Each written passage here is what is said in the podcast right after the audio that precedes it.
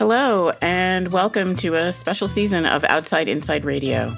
I'm your host, Kathy Foley Meyer, and for this season, we will be interviewing writers who contributed to the recently published book, The Sentences That Create Us Crafting a Writer's Life in Prison.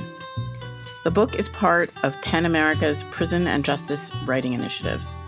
PEN America describes itself as, quote, a nationwide community of writers and literary professionals, as well as devoted readers and supporters who join with them to carry out PEN America's mission. PEN America advocates for writers under threat worldwide and public policies that bolster freedom of speech, and offers platforms to lift up the work and views of those whose voices have too often gone unheard or been ignored. Today I'm speaking with Caits Meissner and Spoon Jackson. Kate is the director of prison and justice writing at PEN America. She is a multidisciplinary creator. Her writing and visual work has been published in, among others, The Guardian, Harper's Bazaar, and the Literary Review, and her book of hybrid poetry, Let It Die Hungry, which he wrote and illustrated, was published in 2016. Spoon Jackson is a radio producer at Uncuffed Stories from Solano State Prison, a columnist for the Swedish newspaper Global Oxygen, and a frequent contributor to the Good Men Project. He has won four PEN Prison Writing Awards and has been featured in four documentary films. Welcome to the podcast, both of you. Thank you, Kathy. Thank you very much. So, Spoon, I'm going to start with you. Um, at the beginning of your essay, I was really intrigued by something you said. You described going to a poetry class held in a basement while wearing sunglasses and you say, I always wore dark shades, even at night. I did not want anyone to steal my eyes. Can you describe what you meant by that? Is that a metaphor for something or like a reality or?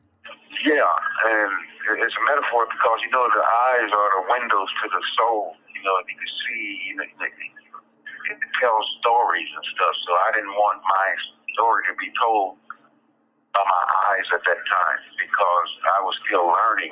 Prison was a learning experience for me because I had never been in prison before. And therefore, I had to embrace silence and, and, and mystery in order to gain what I needed to gain to walk my walk in prison. Got it.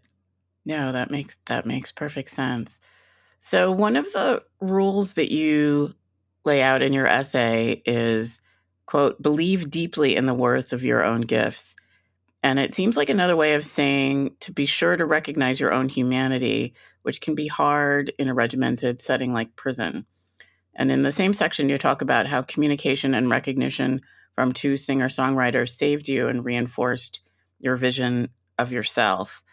Can you talk a little bit about that? Is it possible to do this for yourself, or do you always need recognition from another human being?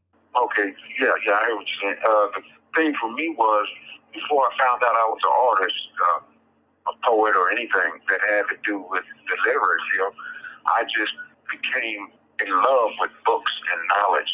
And I, all I wanted to do was be silent. There was another reason why I had the shades on, because I was loving knowledge in the world. It was opening up for me the different books I was reading and the wisdom I was getting, and and, and it introduced me to my own humanity, like you said, right. because I didn't know that I had anything inside me that could embrace all these different masterpieces, the books that was I was reading, and the philosophies, and later on the poetry and, and, and the, the, the plays. Because at first I was just, it said, never speak unless you can improve on silence and I used to practice that, that meant that I never said hardly anything because it's almost impossible to improve on silence, in my opinion. So I was thinking that uh, that once I found out that every time I read or studied something in philosophy, they always reference a poem, Dante or uh, Frost or Langston Hughes and other poets, and I would say, man, what is this poetry stuff? You know, I didn't, you know, I don't even, I haven't even read a poem in my life or remember reading one. I failed in school. I was ass, I messing up in school and tearing up stuff, and so I had no knowledge of poetry or anything. So when I got to reading, they kept kept referencing poetry. That would and, and, and made me sign up for a poetry class. That's why I signed up for one because uh, I kept hearing references to Dante's Inferno and, and, and, and right. Eliot and all kinds of different poets from uh, the Eliot, even the Greek poets and different African poets and Roman poets and, and Muslim poets and stuff like that. So when I got into the poetry class, I still didn't speak for a long time, but I knew I was at home. I knew I was in a place where I could grow and blossom, even in my silence. And I was still bent on remaining silent at that stage. And was it soon after that that you met the the singer songwriters? Ani DiFranco, I think, and another songwriter. Oh, oh, oh, oh! That was re- that was after. Yeah, that was a long time after I had. It was in 2000. And, what happened was I was at another prison. They sent me back to New Folsom, where I met with Jim Carlson, who initially got Judith into Judith Tannenbaum in the coming into San Quentin to that basement classroom. Right. And I um, ended up being the teacher for arts and directions of creative writing up there at New Folsom. So Annie, somebody uh, who was Sherry Snopes, she's out of Grass Valley. She was doing a public radio station there and she was bringing in little CDs or stuff to donate to the writing program and other programs there inside New Folsom. So there was this person there named Ani DiFranco. I said, who is that? You know, so I listened to her words of poetry, especially the one about 9-11 and, and, and, and man, I said, wow, this is poetry. And this is, man, I would love to meet this person and all that. And so I started using her songs and, and, and poetry as the way poetry is supposed to be. You know, it's, it's, the, it's just saying it's supposed to. But and I would play it, and it would offend the people that, you know, that really didn't have the freedom inside to embrace good poetry. And other people, it just opened them up like it did me. And uh, after that, I left New Folsom and went down to Lancaster, and then uh, was a Zoe Bobender. She came to visit me and she was doing the prison music project. And that was about 20 something, 2014, 2013. She had been going to Folsom doing it, but then she came down to Lancaster to visit after she had stopped doing the project up there in Folsom. So one day I called her and she said, Guess I got somebody on the line. I said, What are you talking about? And boom, she introduced me to Ani because I had been using it. She and I, Ani talked and we've been talking ever since it became you know, great friends and yeah, no, that's that was it was a really inspiring part of the book. And I wanted to ask you, when did you know that you were an artist? Like, what was the defining kind of creative moment for you? Yeah, it had to be with Judith Tannenbaum because she uh, she again in that basement classroom, she allowed me to stay in that room even though I wasn't talking to nobody. I put chairs and desks around me to keep people the hell away from me. Or I would sit out in the hall outside the classroom, but I was listening to everything going on and the, and the poetry from the prisoners and from the guests and stuff like that was just filling me up with uh, words and with joy and stuff. But I still didn't know I was a poet.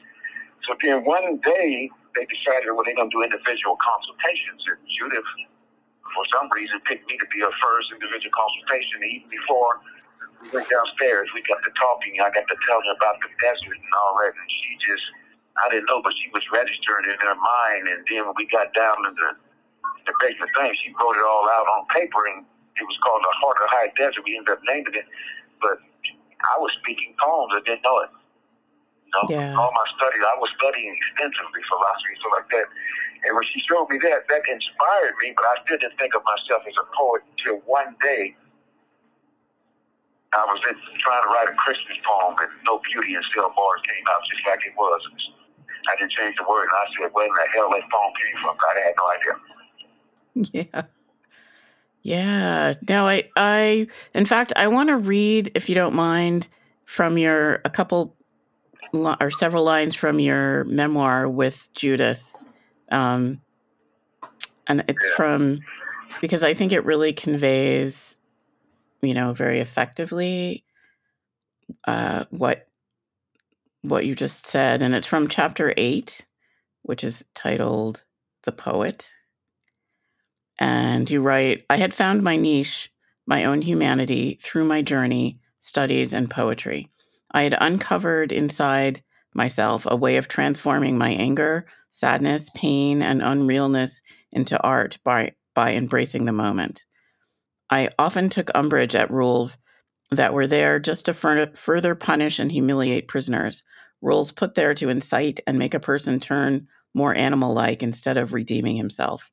I knew how to be a robot and animal just for the sake of destroying things and hurting people. For self rehabilitation or any kind of restorative work to succeed, there must be constant contact and exchange with the public, people of all ages, colors, and cultures.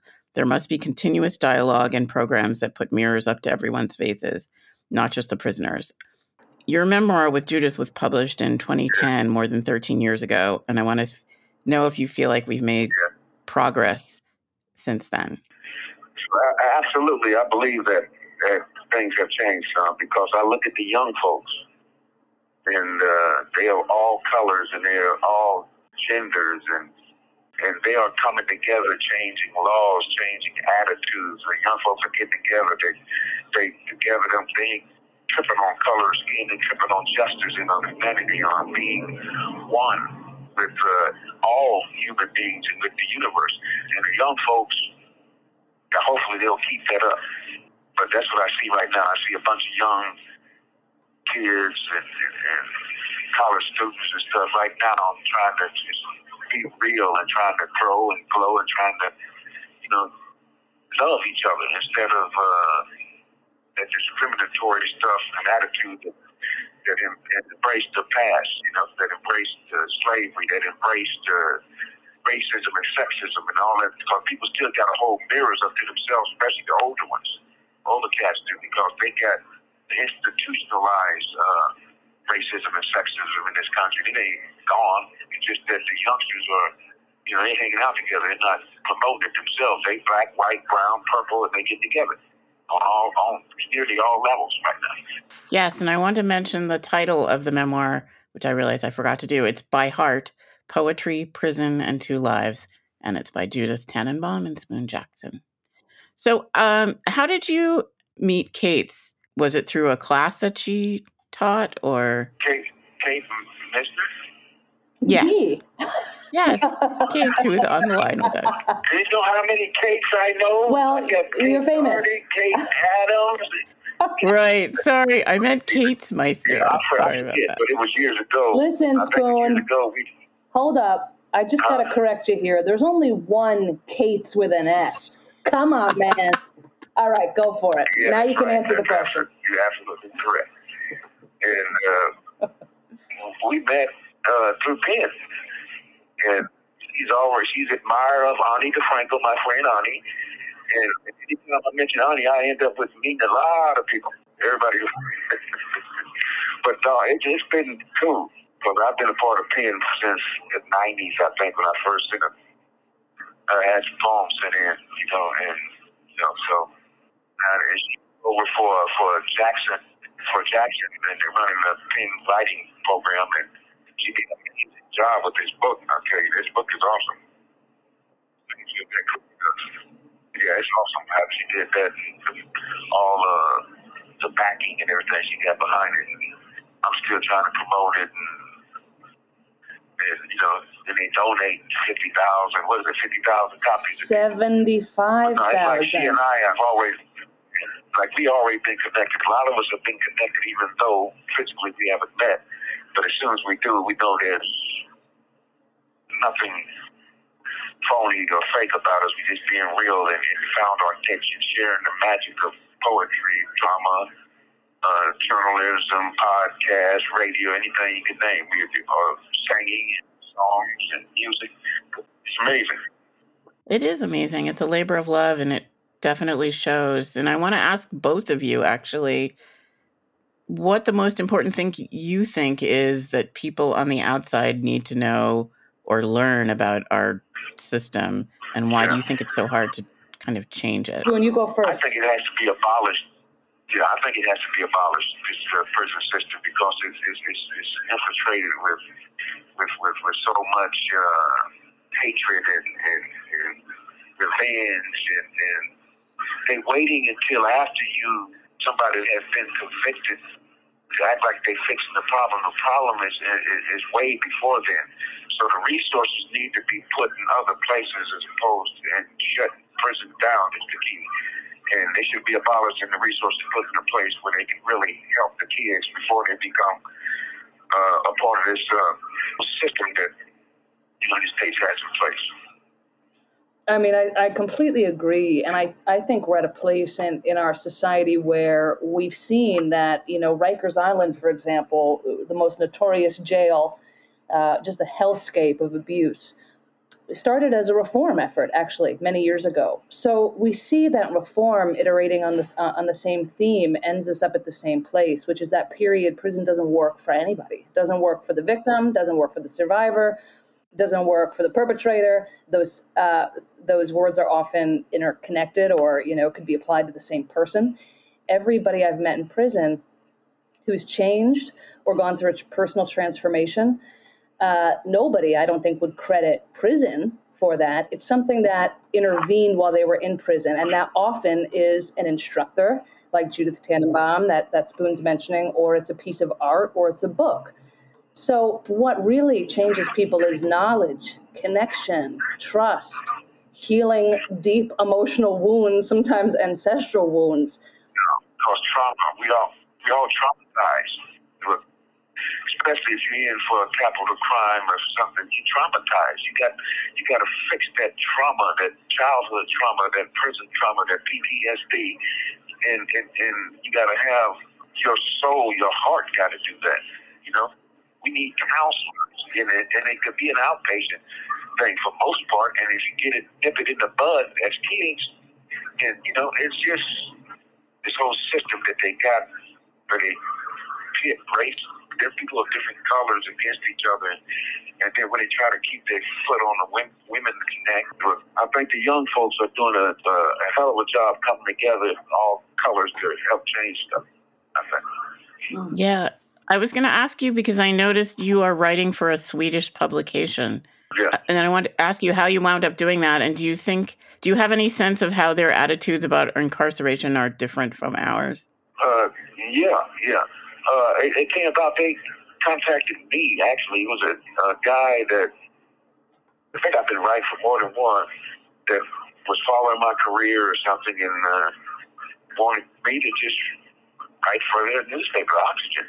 And the thing is, it's translated though from, and I got Anya, my friend Anya, she translates it from English to Swedish. And they publish the articles and stuff like that. So what happens a lot of times for me is just that people see my writing somewhere and right. get inspired and they want me to write for them. And, and is your writing read inside Swedish institutions? Because I'm I'm kind of curious as to how their attitude is about incarceration kind of differs from ours it changed a little bit. Cause I think they only got one uh, maximum security prison. When the United States was had uh, uh, building prisons on Wall Street, and they were trying to promote it in Australia and Sweden and stuff like that, get them to go put up these fabricated prisons. But fortunately, I think some of that has been tampered down, and and they're not going to turn completely like the United States as far their penal system goes. Like I said, they actually have they have passes for people to get out and go do work on their mental health. They get mental health programs that really try to help you with what you're doing, help you get better. It's not a warehouse. It's not a warehouse. It's an interactive thing. They want, like they said in Germany, they said, uh, in, in uh, I think the Hutu in uh, other side that was fighting over there in Africa, genocide that was going on there.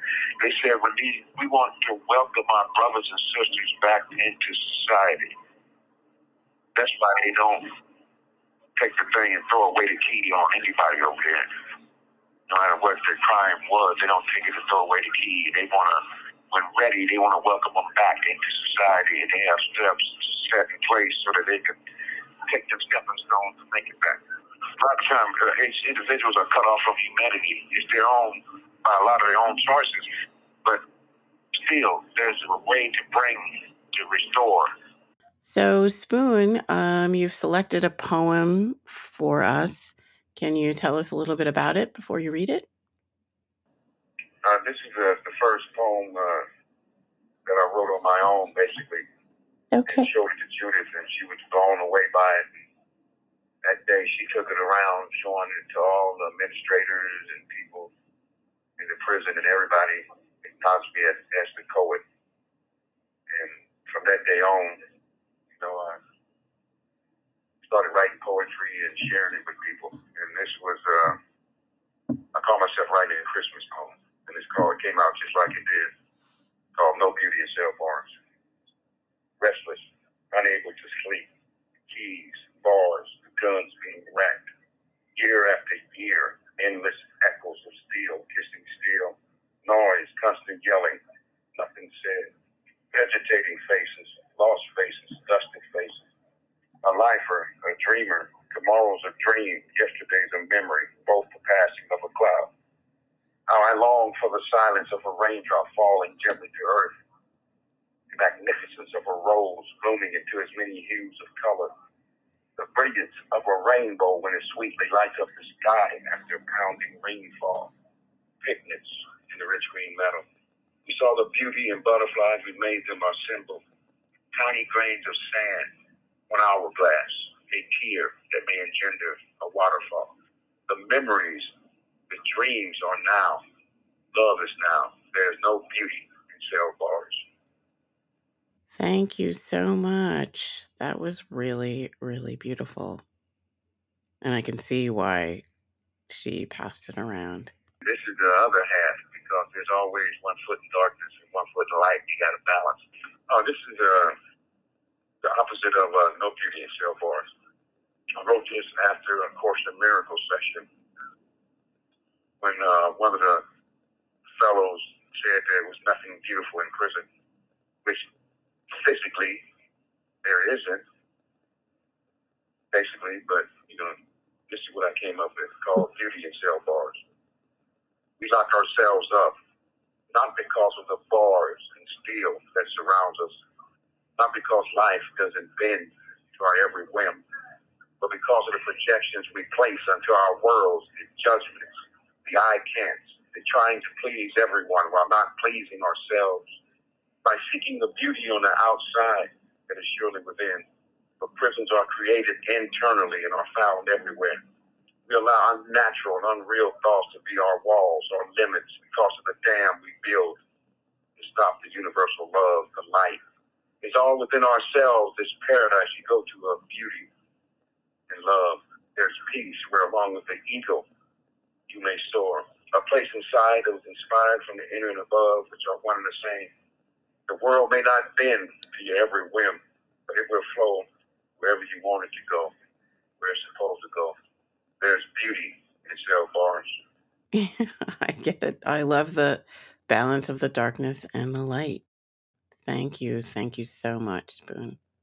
So, when I wanted to ask Kate if the book was being published in other languages, Well, we did just get a we did just get a grant to translate it into Spanish, and we have a translator working on that, which is really exciting. It's the number one most non-English requested in the U.S.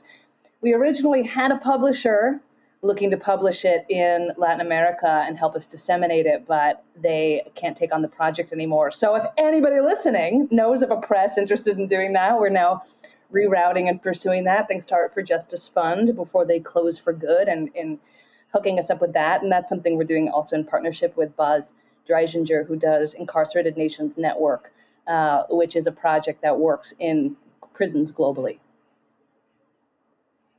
Awesome. Yeah, that's good. Thank you. But uh, by heart, I have no knowledge of it being uh, translated into other languages. I wish it was, but no, it hasn't been. Speak it out. Dad. Yeah, so I have a poetry book published in Germany. You have a book of poetry published in Germany? Yeah, a full length book, a couple, yeah, all German. I don't know what it's saying, but I know it's mine. It got Okay. Remember when we were working on this essay and I was like, tell me about all the creative projects you've done? It was like detective work because we'd sit on the phone and you would say like it's a book in german but i don't know what the title is. I can't pronounce it. I'm googling it. I found it. I found it on amazon. I mean it really i laugh at it like lovingly. You've done so much but also it gives a sense of you know you put all this work in the world and so much of it you can't even see the tangible results of you know because of where you are. So i think for listeners who aren't familiar listeners who are familiar who are in prison will certainly understand that but for, for listeners who aren't you know that's that must be a pretty surreal feeling you know my book in germany dot dot dot. Yeah hey and uh i want to before i go i got to get my shot and everything right now. Okay. uh, there's this new publication called rabbits of realness. It's on instagram and i need everybody to send one line talking about their inner rabbit. What is your inner rabbit Rabbits. It's called Rabbits to Realness.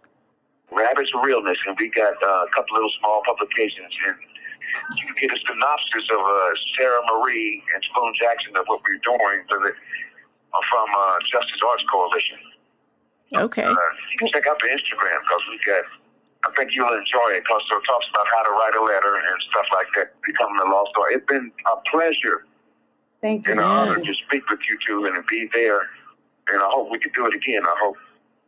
All right, my friend. Yes, I hope so too. There we go. Yeah. Now there were two. So, Kate, I wanted to ask you about your essay. You talk about a vast landscape of writers across the US or perhaps the world who work disconnected from each other. And this book, you know, is a means to forge connections. And you say, I picture them all kneeling on the edge of the earth to set their messages in bottles a sail, which is a really powerful image. And when I read it, I got a picture in my mind as well as those millions of writers kneeling and the kind of strength of their writing actually changing the trajectory, like the spin of the earth and the trajectory of the carceral system.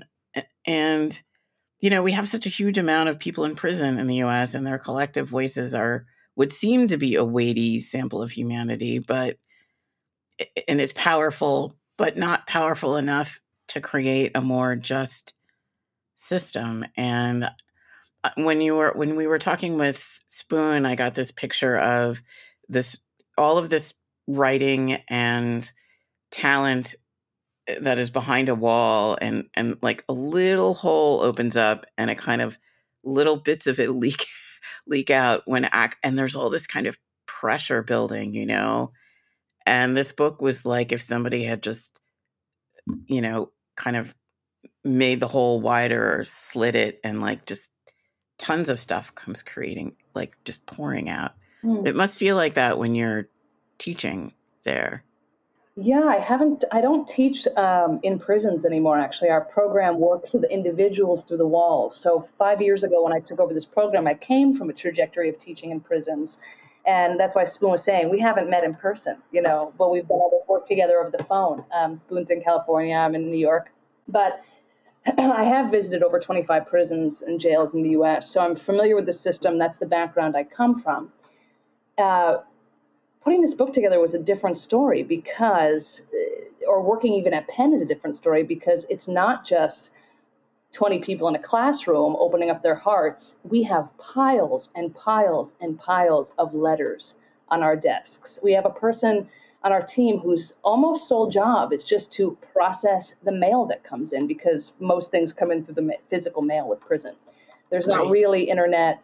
Uh, if there is a, a, form of email, it's a kind of a pay to play model, a JPay or a Securus, where you have to log in and pay money to send emails. It's one directional. They can't search for you. You have to add them as the person on the outside. So it's the mail is still a very um, potent form of communication, the, the most potent form of communication. It's how stories get out.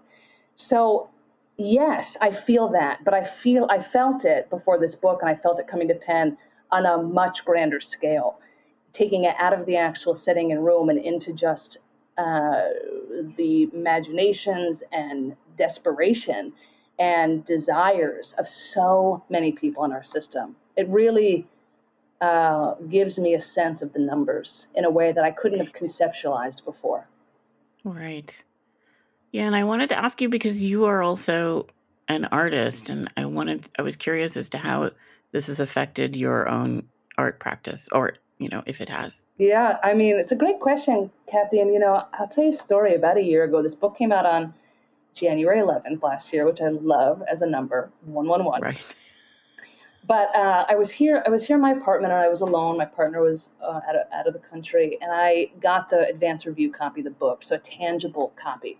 And I've been working on it for four years uh, working closely with people. I mean, the process of even getting the essay together with Spoon, it, it, wasn't just an anthology of collected writings. I was really going to people that I knew were leaders in this work and saying, I know you've done this. Can you write about it for me and let's shape it together? Because I was the only one who had access to the full spread of the book, right? And so we had to edit out repetition and all of this. So I'm sitting there with this final product that I've been in communication with 50 contributors on and, and ensconced in on the computer and through a pandemic. So also kind of very two dimensional, you know, hadn't come into the 3D for me. And so I opened the book and I read, uh, reread Thomas Bartlett Whitaker's essay, which talks about how you must write because you're haunted. He talks about 149 men dying on death row while he was on death row before being uh, pardon from death row, and, and that all of their stories went with them, and that's his purpose. And I just, a chill went through me, and I thought, what am I avoiding? What do I think I'm not good enough for? Where am I not being free? Where am I overperforming in my work? The message I got was, how dare you not put your work or time and energy into your work, Caits? That's what all of these writers you're working with are telling you, and they're telling you it and the audience from prison. Not just what's your excuse, but what's your intention? What's your purpose? Who are you being? How are you walking?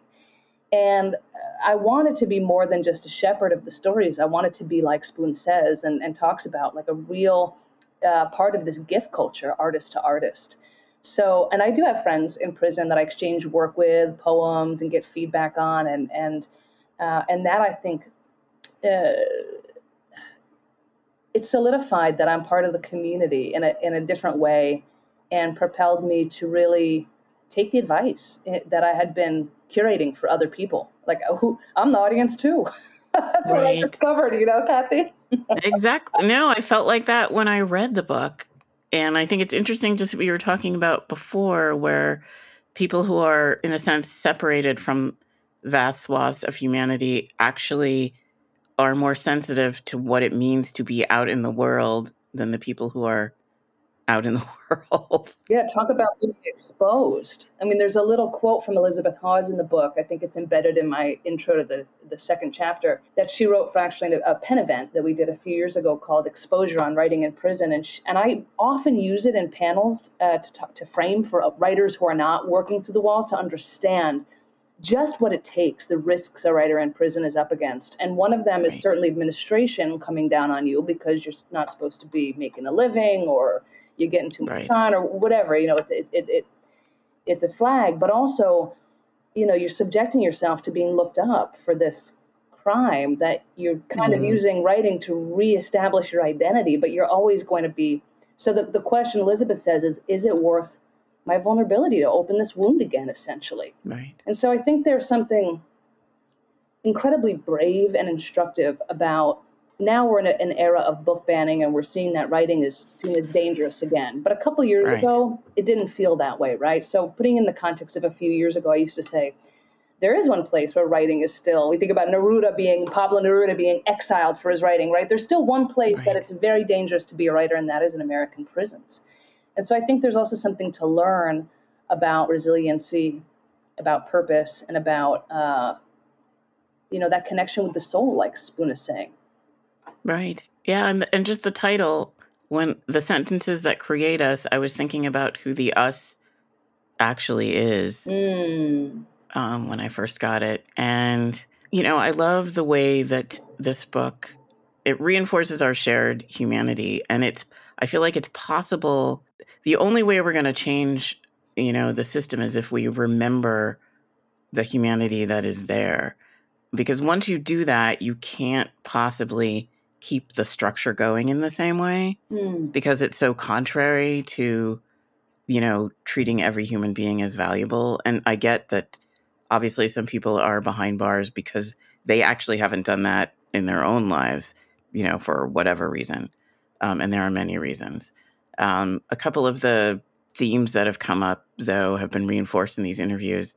Um, one is, you know, trauma, unhealed trauma. I like the approach that Spoon was describing, where he talks about uh, in other countries, they work on the sort of whole human and say, okay, we look forward to you returning to society and we're going to help you what a different actually do that.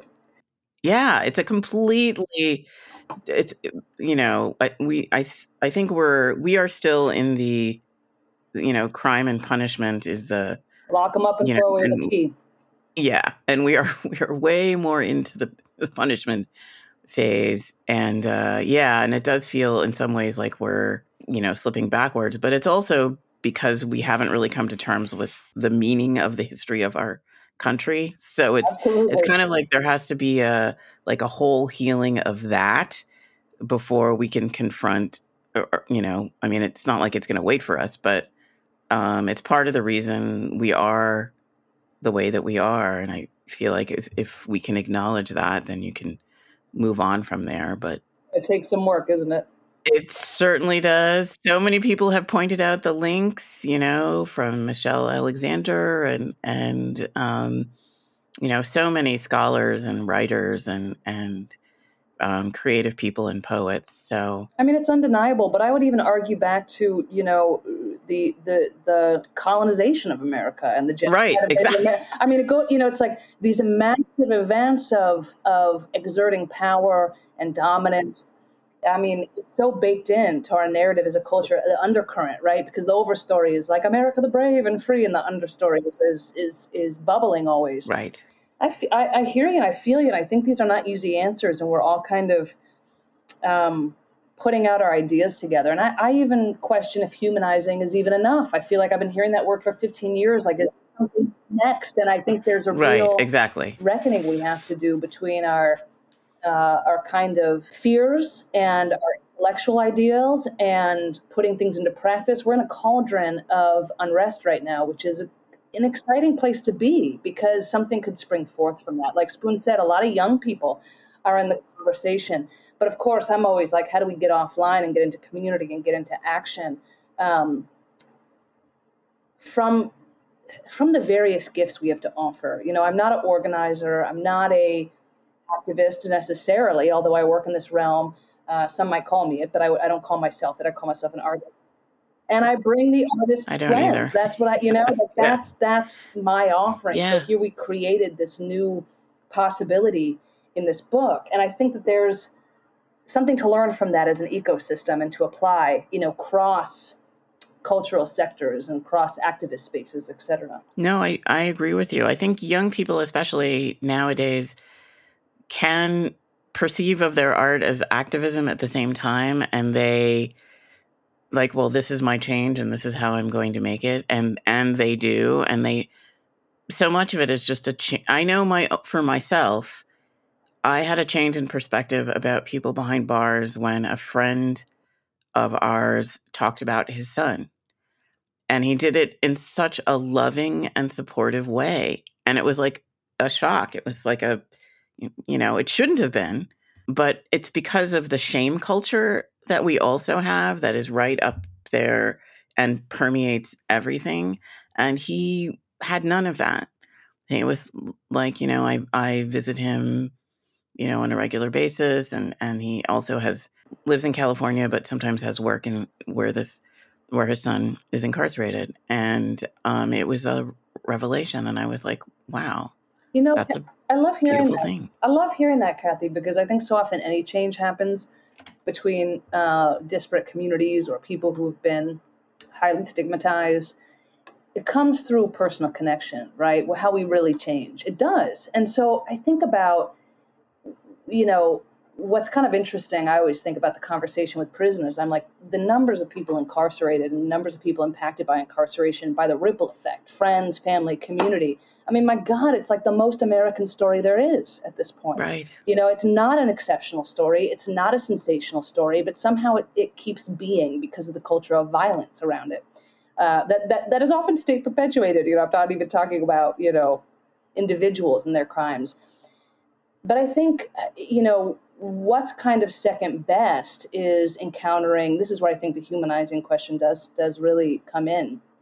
And uh, the value of encountering and disrupting the mental image you have. So I think one of one story I have of something really I'm really proud of is the, my first semester, my first season working at PEN America when I was manager of this program. I didn't have a director. Uh, so, for all intents and purposes, I was the manager slash director, and uh, the lovely world of nonprofits. Uh, you know, I what it is. Like, uh, I, right. I just was laughing at it a little bit.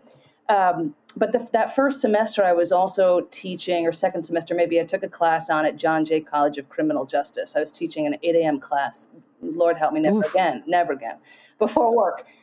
But the most satisfying part of it to me was that some of the student evaluations came back and said, This has changed the way I think about my work. You know, so many young people had come to this major wanting to be detectives or they'd seen CSI. Right. You know that that uh, that whole field really yes. uh, made people they thought it was gonna be like Law and Order SVU or something. Right. Uh, but I would bring in winning essays from the PEN Prison Writing Contest, and we would use that as our source material to to, to learn how to write an essay.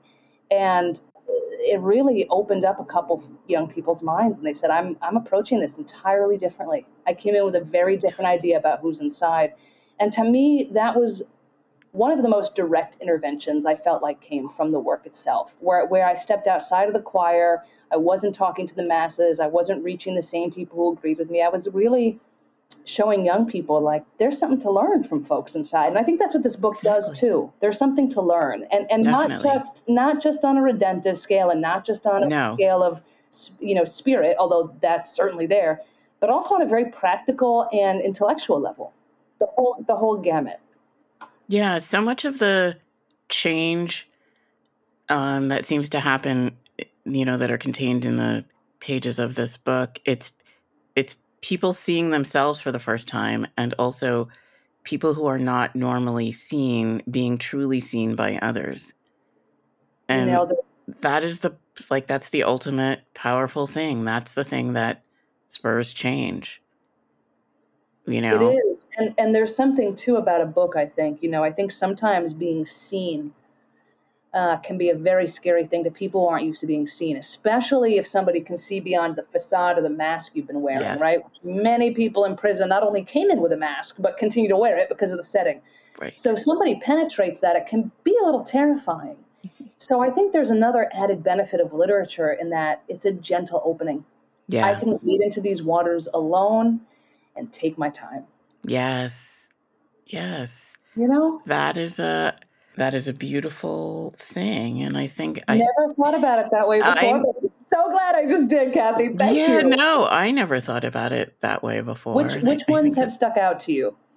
Uh, let's. Well, obviously everyone that I've interviewed, but the sections on memoir and the section mm-hmm. and and writing about um or or talking about trust and also the what can sometimes happen when people are seen and then that light goes away and it's you know it's really hard for them because it, it and they may wind up this was particularly in refer- reference to journalism um, i'm not a journalist but it did strike me that you know sometimes they can feel betrayed because you've shown them their light and and they've had it for a while but you know your job is actually to take that and and sort of weave that into everything else and i think once uh, human beings start seeing each other, there's a natural inclina- inclination to want to keep that connection going.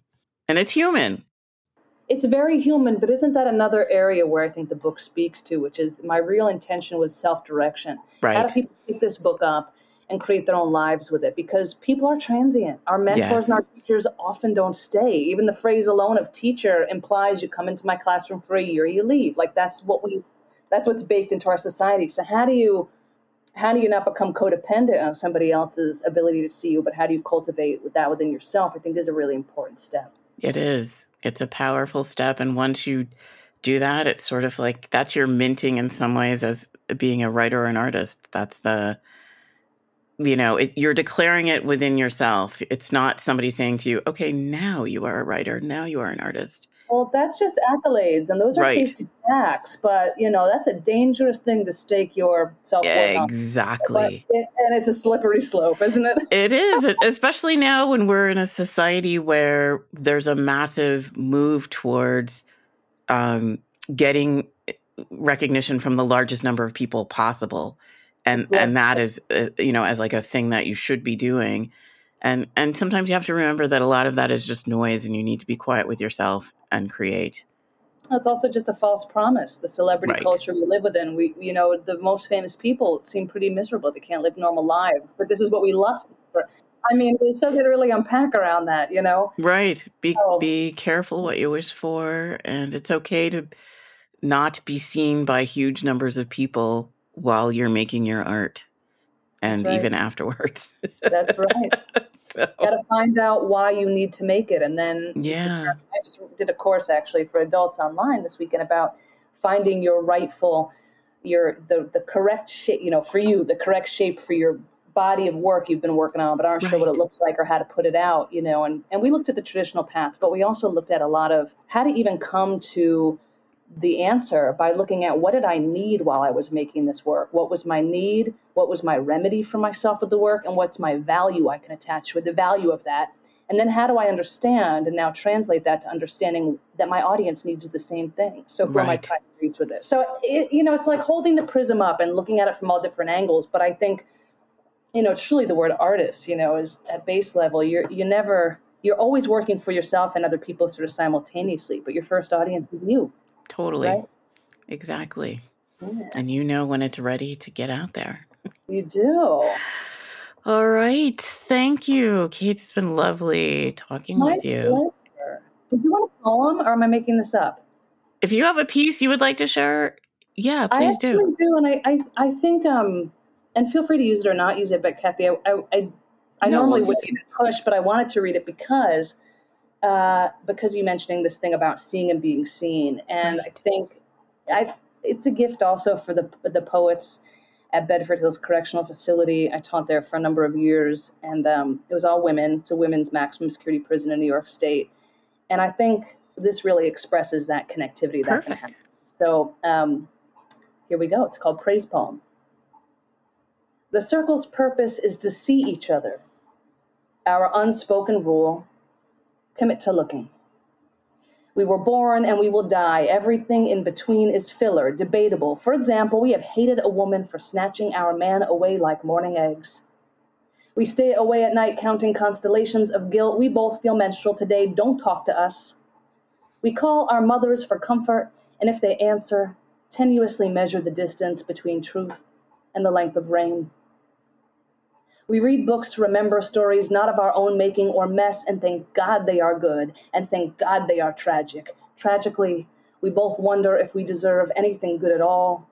To feel beautiful or enjoy the pleasure of another body when we've screwed or screwed up, we dream of undisturbed sand, covering each track and vanishing.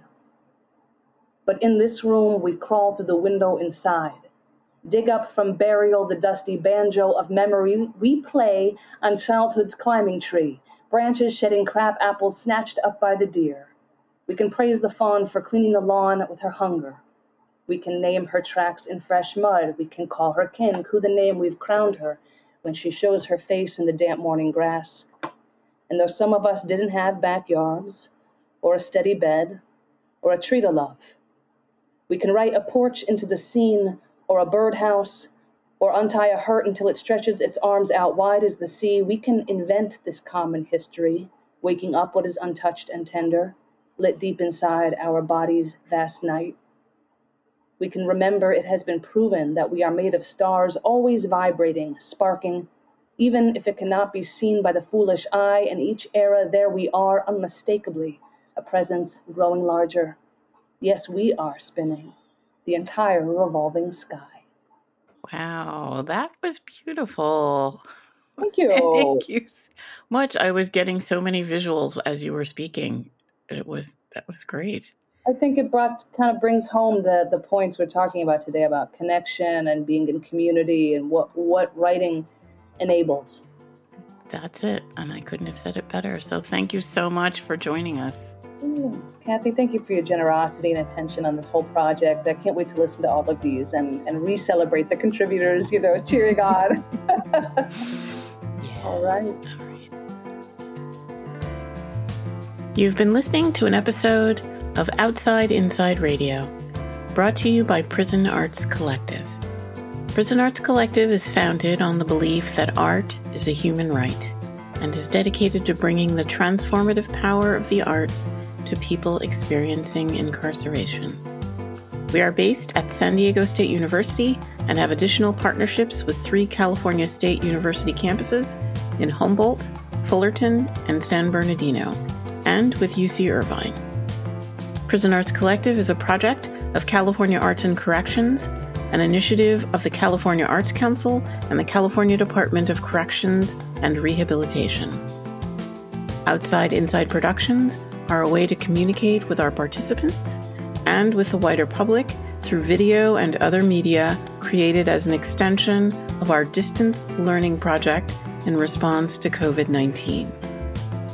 Thank you for listening, and tune in next week for another episode of Outside Inside Radio.